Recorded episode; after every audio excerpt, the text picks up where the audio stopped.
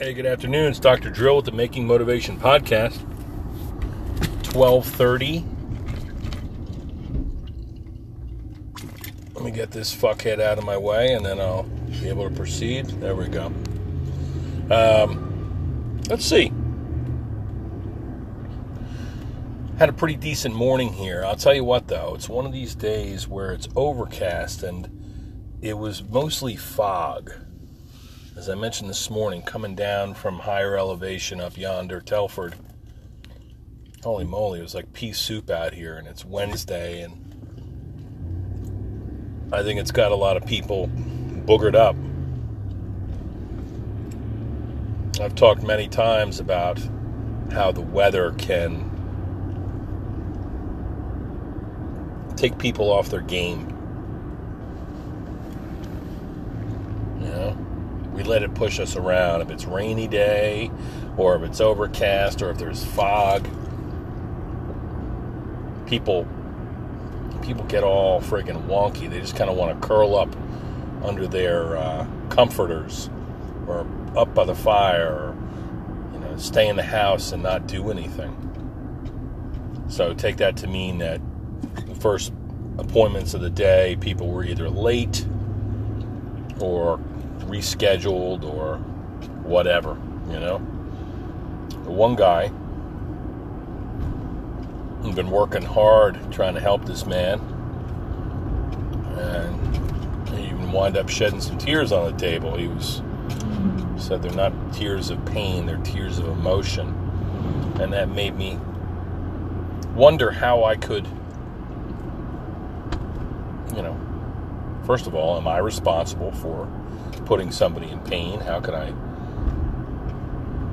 how can I help somebody more gently? Which I I'm always gentle, but when somebody says something like that, I'm wondering what you know. It's it's cool to be showing your emotions. I can be a very emotional guy.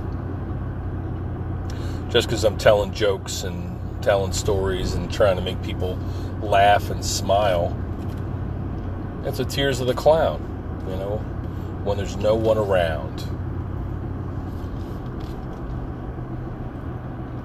We all should be emotional. We reserve the right to do that. Have, my friend is a Buddhist monk. And he was emotional too. He described to me that he was kind of feeling a little bit emotional about some things that were going on just lost a family member and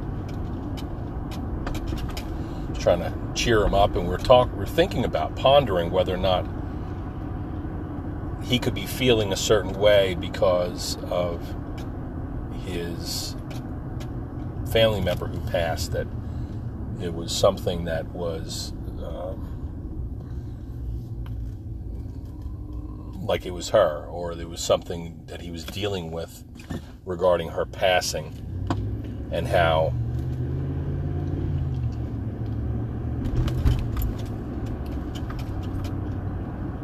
his symptoms might be manifesting because of her, even though she's gone. When I discussed uh, something I had mentioned in previous podcasts that is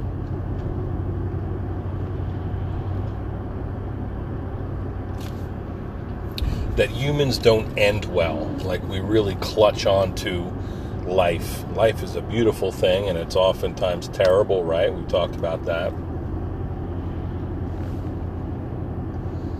But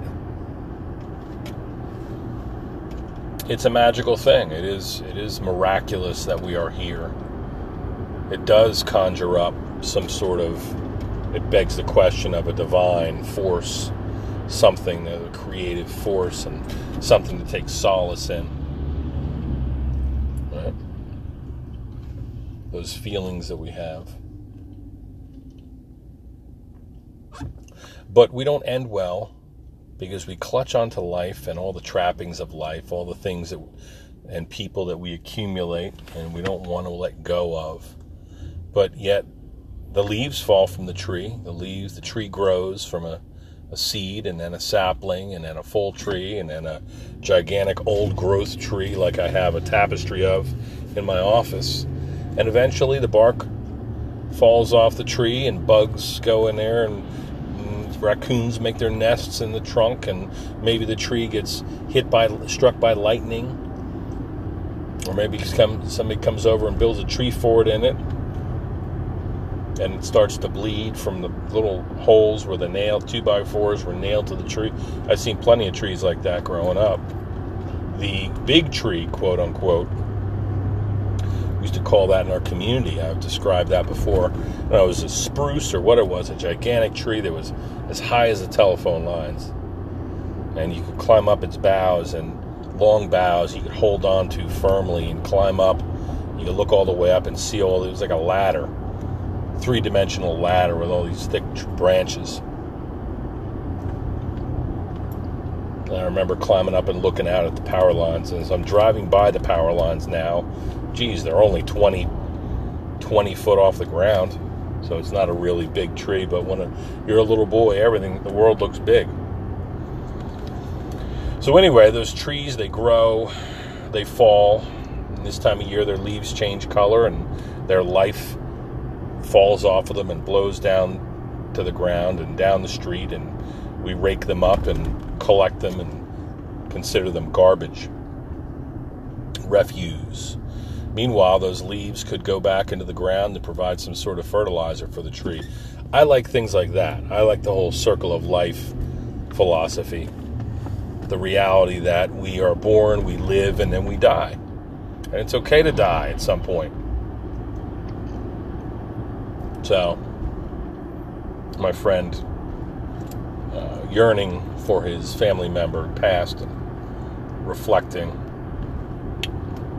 It's interesting, these feelings, these emotions, or as I talk about uh, my friend visiting or my father visiting the past couple days, couple weeks. I had a lot of visitors and people that were really important players in my life. And they came to visit. And that's wonderful. It might be in transitional stages in life. You know, at 45, I'm thinking about my father coming to visit and how he's got 30 years my senior and what life is like, what it must have been like when he was my age, or, or my perception of what life was like for him when he was my age, as I'm at that age. Or what was he like as a boy and his experiences, and how did that color everything that he, he did throughout his life? What unresolved issues, emotions does he have as a grown man of 75 years of age? And how about me? How can I learn from people? How can I grow and become a better man, person myself? I was just talking to a friend who was really into sci fi, and she was saying that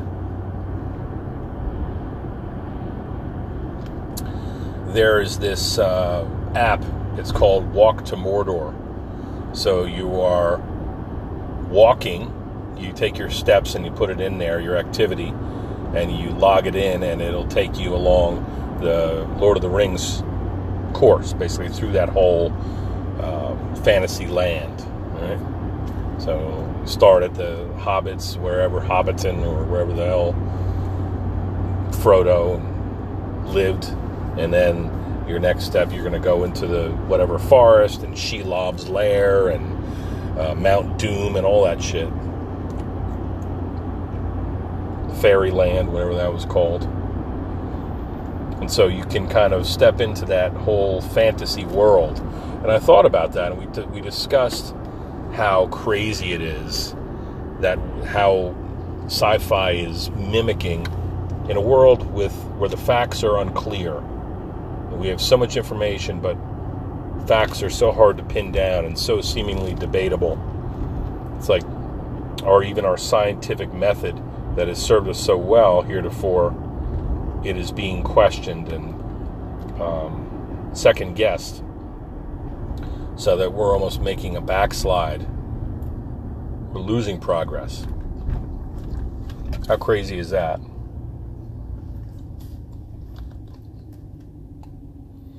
I'm thinking about. Um, we talked a little bit about Lord of the Rings and how there are the good guys and the bad guys. It's good versus evil, but there's also different characters and people in there represent different people. So you got big people, small people, good people, bad people, magical people, normal folks, people that just want to, you know, they're about one particular thing and the other ones are about something else. The orcs are always depicted as bad and savage and cruel and I have often thought of the orcs as like the uh, the Middle East. We have we, we don't understand the way people live over there. We don't believe with their they don't we don't agree with their gods. Uh, typically, the Western God, typically uh, Christian religion, and then out in the in the Middle East, we have Muslim faith primarily, right, and some others.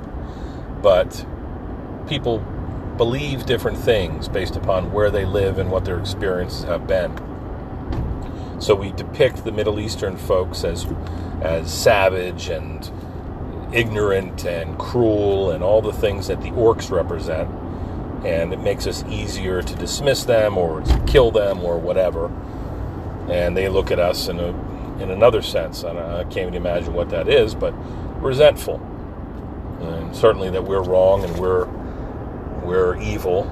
Uh, they call us the Great Satan. I think that's what Iran refers to us as. Anyway, different perspectives, the otherization of people who seem different than us, even though all human beings, all Homo sapiens, are genetically similar. We create this whole pecking order and this whole fantasy game board that we play. And so it's interesting to look at sci fi. It's interesting to look at also. I was reading something about quote from Nikola Tesla. You know how he created uh, direct current, I think, whereas other scientists were coming along, were making progress with alternating current, and ultimately direct current won over. But Nikola Tesla fans believe that he didn't get all the credit he deserved, and he fore- foretold all these advances in technology that would occur going forward and describe the cell phone and wireless technologies and, and all that. And now here we are.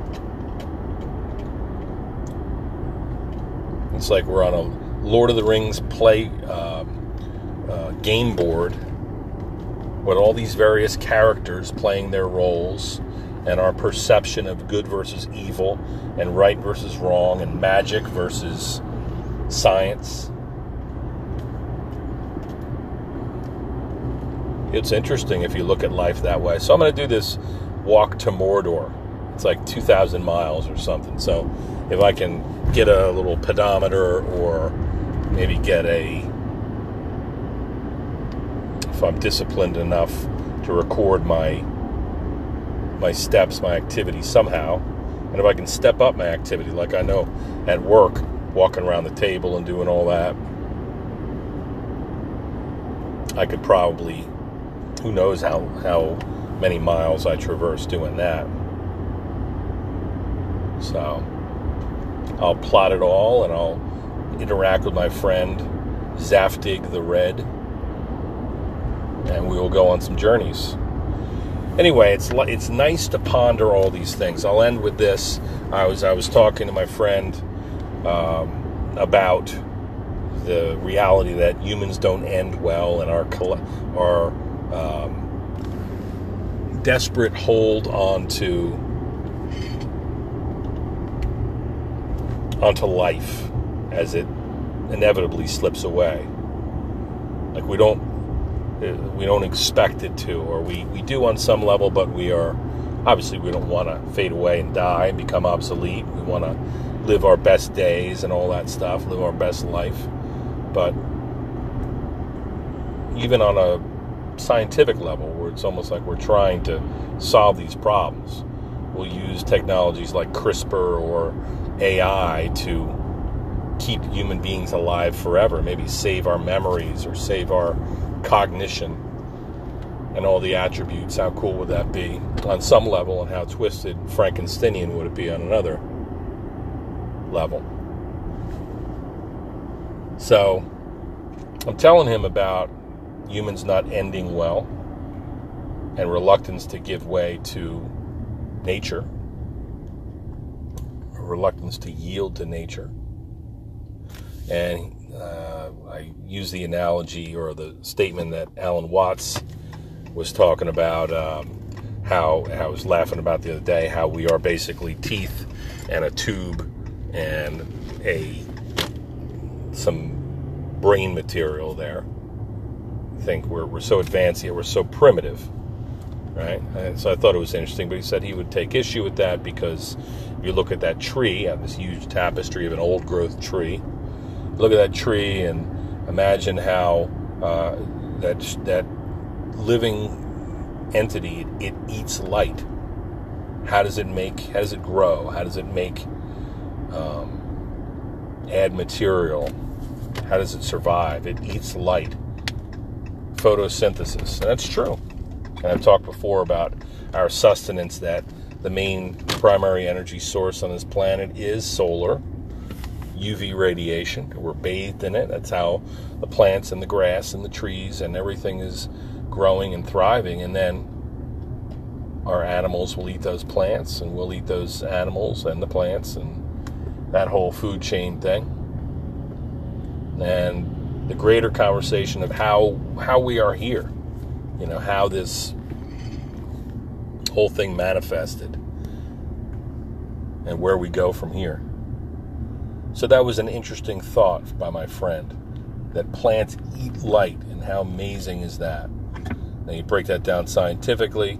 Photosynthesis happens with chlorophyll molecules on a leaf in reaction with chlorophyll, chemical compound, and ultraviolet light. Taking water, taking sunlight, taking minerals from the ground, we, we create sugar and we store it in the form of cellulose, which is a complex sugar and one that uh, is indigestible for the most part by humans. But this is what other life forms like cows and stuff like that, and grazing animals, they have complex stomachs. They're able to actually digest grass and hay and stuff.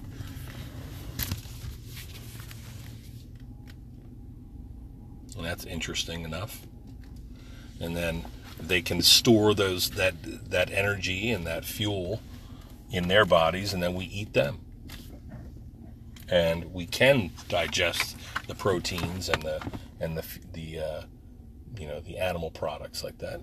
Very interesting very complex and i'm very hungry myself. So i'm going to go have a nice lunch and i'm going to hopefully take a nice friggin' nap because i'm tired midday thoughts